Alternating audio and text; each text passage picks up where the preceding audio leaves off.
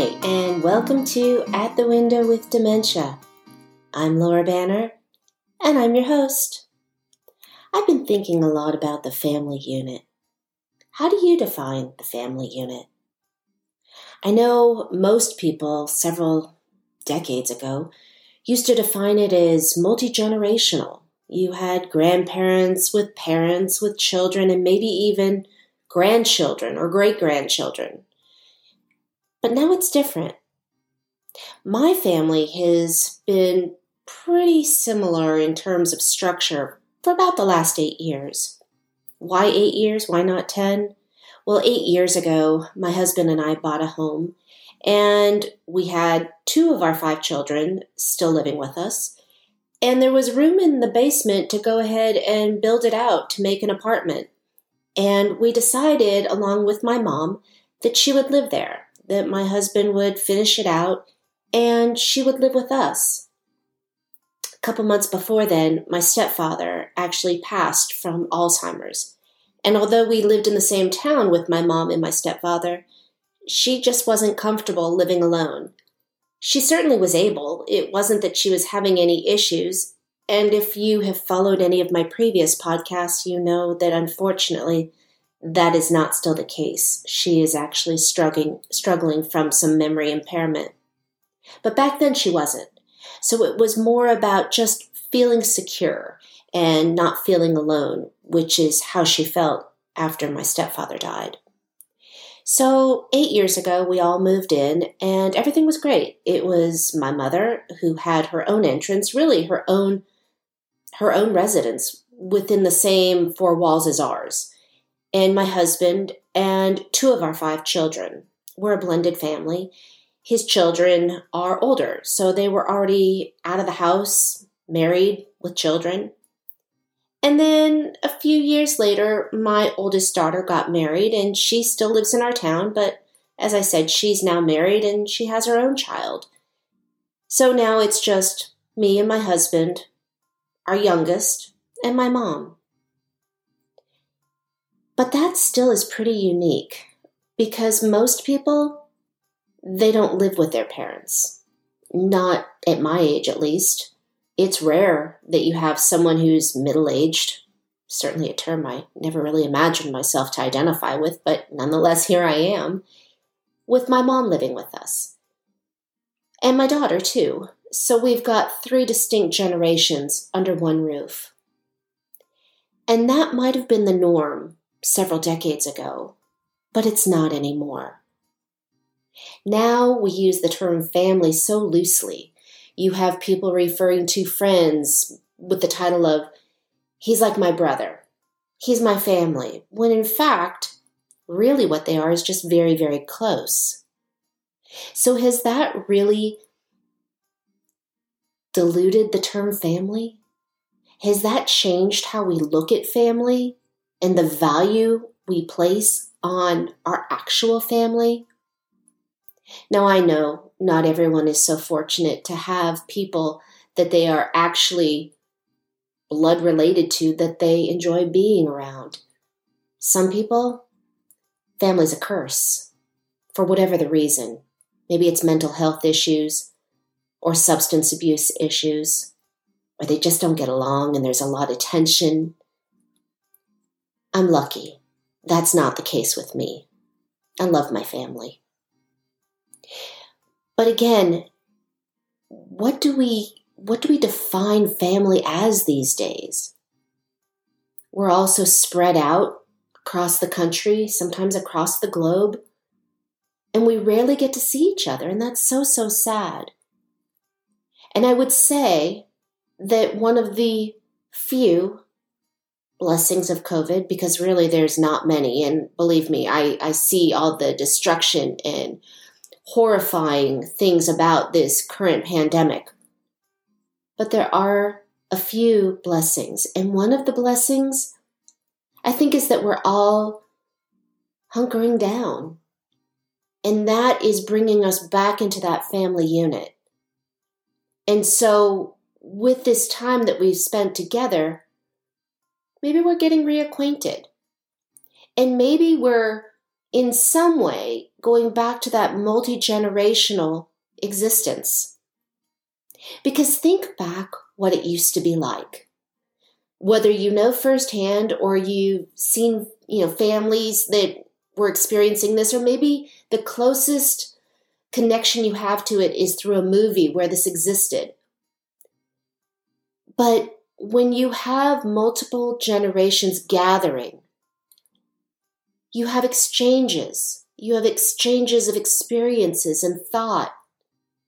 And you have some really dynamic conversations because the people have such different perspectives about the same topic. We have a gathering area. Ours happens to be in the kitchen. But sometimes, some people, they have it around the dining room table. Now, we have, as I said, adult children as well who have been married and have children and live in our town as well. And even though, from a geographic standpoint, we live so close to one another, life has gotten in the way. And weeks go by and we don't see each other. And yes, we talk on the phone, but let's be real, that's not the same thing. So, pre COVID, back early this year, my husband and I talked and we decided, you know what? We need to go back to the way it used to be. We need to bring everyone together and have a time that is carved out as our time, our family time, our extended family time, where we leave the rest of the world behind closed doors and we gather around a table and we break bread and we laugh and we share stories and we connect. So we went ahead and we asked our family, is this something you're interested in? Because again, everyone has very busy schedules. And everyone said, absolutely. So we got to do it for a few months. We got to do it in January. We got to do it in February. In March, my mother in law was unable to join us because she lives in a senior community, in an assisted living facility. And by the end of March, and we always gathered on the third Sunday of the month, they had already gone ahead and, and locked down their facility because they recognized that seniors were a vulnerable population with COVID. And so she couldn't join us, and we missed her a lot. And there was some guilt I had having this gathering without her there. But we needed to get together maybe that month more than any of the previous months, because the world was starting to change and we needed to pull together and have some emotional support and just that true raw connection of being together. And then in April, we couldn't get together because at that point, they were saying everyone needed to stay isolated so we postponed it. And then in May, my granddaughter was born. And again, we could not get together. Same in June. But in July, when things loosened up a little bit, we decided to do it again. This time the weather was nice. We met outside, we had a barbecue. It was a lot of fun. And the way I can only speak for myself, but the way that I felt having everyone together was as if I was renewed. I, I was being fed both literally and spiritually, emotionally. There was a connection. And I didn't realize how much I needed that connection. But I did, and I still do it's it's something that I think that we need to really look at as a society how we've pulled away from the family unit and now we're just somewhat coexisting. In my clinic practice a few years ago, I met a gentleman. He was referred to me for memory evaluation. And He did not want to be there, and he made it very clear to me that he did not want to be there. His wife and a couple of his children attended my support group for several months, and they kept telling me how they wanted to get him into my clinic for evaluation because they knew something wasn't right. But every time he went to his primary care doctor, she just dismissed it as normal age related memory loss, which is, of course, what he wanted to hear, so he had no interest in coming to me. And I don't know what finally got him to the point where he was willing to come to me. Maybe it was just to make his family be quiet.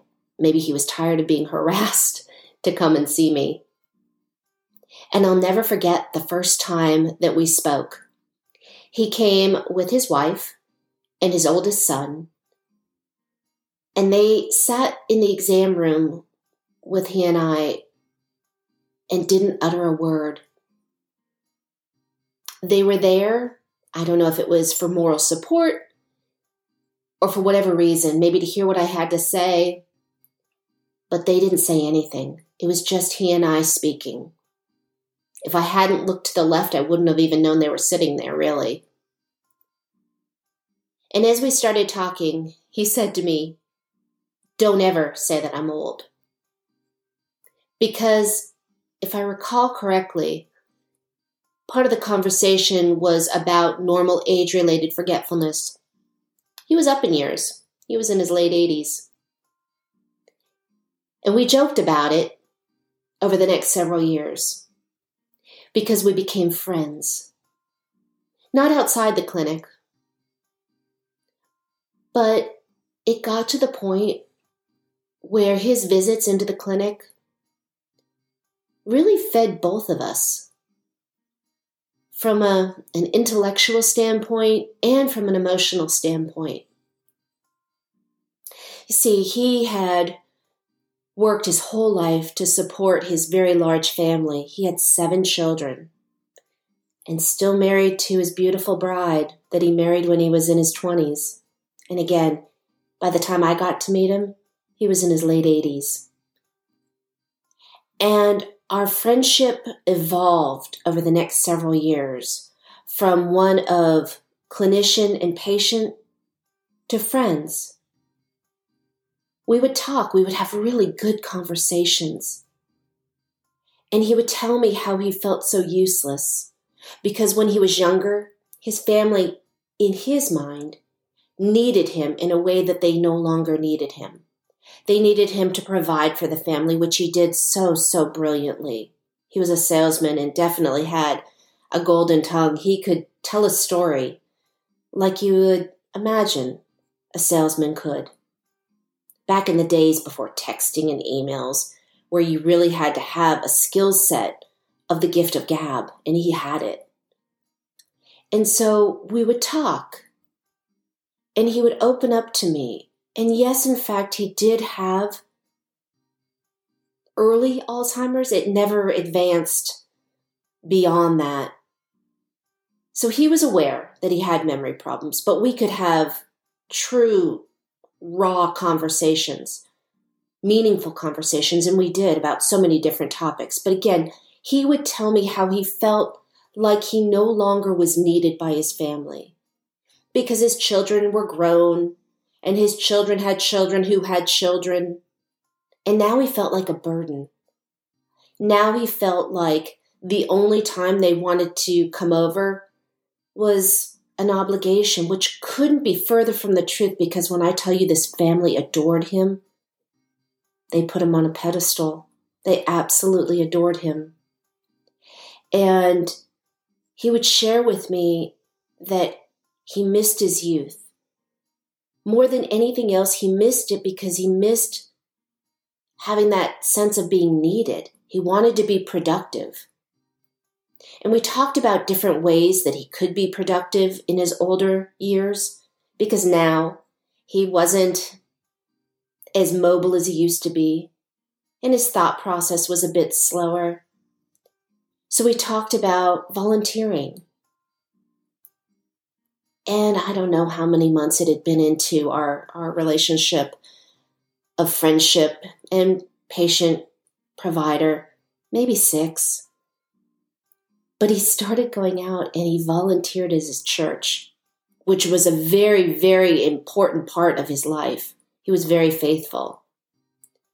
And he would come back and he would tell me how he was volunteering and how he went back and became an active member in the men's group that he was part of. And it was so sweet because one point he even came to me and he said, I went and I talked about you and I told them that everyone needed to go and they needed to not be afraid to have their memory evaluated and that everyone should go and make an appointment. And it was the sweetest thing. We'd come so far, we laughed because, again, reflecting on that first visit, how he really didn't want to be there. And again, he didn't mix words about that. He made sure that I knew that he didn't want to be there. But our visits became almost a social visit.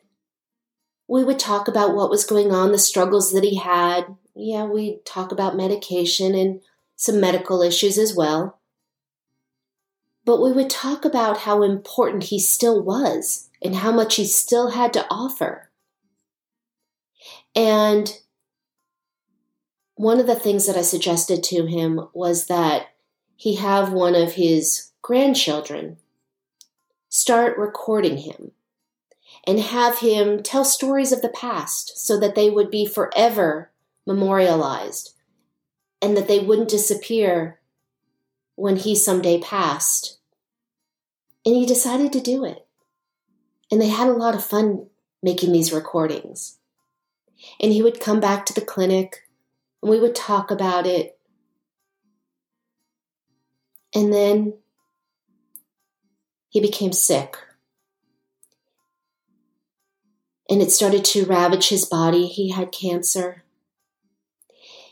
And instead of coming in all dressed up with a top hat like he used to, he started coming in in a wheelchair and in his pajamas. And I didn't care. I was just glad to see my friend. And the last time he came in, I'll never forget because we had a conversation about his death. And I asked him how he felt, and he told me he was ready to go. He said he was ready. He was ready. He had lived a long life. He knew that he mattered. He knew that he had a family that loved him and appreciated him. And he was also kind enough to tell me that our friendship mattered to him. I never saw him again. I kept in touch with his family. I got the phone call when he passed. I cried. But I was happy for him because he was no longer in pain. And his wife, who had passed just a few months before he did, I knew that they were reunited. And I share this story about my friend because it was all about the family unit. And again, as I had mentioned, he had a very large family, and it was so important to him when they were together. And as they all moved out and started their own families and led their own busy lives, he felt like he wasn't important, even though I know he was. And I think that this is something that a lot of our seniors feel. Because as they slow down, they just feel that they're they're not needed because they don't get asked to help fix something or what is their opinion about this or how should they go about that. And I think that's something we need to think about. I think it's something that we need to really remember that even as our bodies age and our minds slow down, we all want to feel important. We all want to feel needed. And we all want to feel like we contribute. And I think back when that family unit used to live under one roof, we probably did a much better job of letting people know how much we needed them. I know that my friendship with him will never be forgotten. And I don't ever want to forget the lessons he taught me Because as much as I took care of him from a provider standpo- uh, standpoint, he took care of me too from a human standpoint. Don't forget about the value of family in every aspect of the word. Think about what you've done in your life and, and the lessons you've learned and that you could pass on. And then think about the lessons that previous generations have had that they've shared with you and how they've enriched your life. So, yes, we are all blessed with a family. Some are a little more fortunate than others for reasons that I mentioned earlier. But don't take it for granted. Don't think there's always tomorrow because someday tomorrow's gone. We're not, we're robbed of that tomorrow.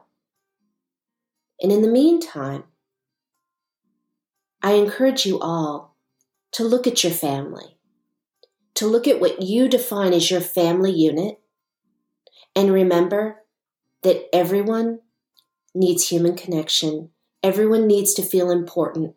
And regardless of what is going on in any of our lives, family can make that burden a little bit easier, that joy a bit greater, and certainly make life much richer. Anyway, I hope you enjoy my podcast. Again, I'm Laura Banner. I am a nurse practitioner who specializes in dementia. Check out my website, compassionateeducation.com. You can find a lot of information there about memory issues. You can also find me on Instagram. My handle, compassionate underscore education. Thanks for listening. I hope you decide to subscribe. Check back every Tuesday. I release new episodes then. Take care, and again, thanks for listening. Bye bye.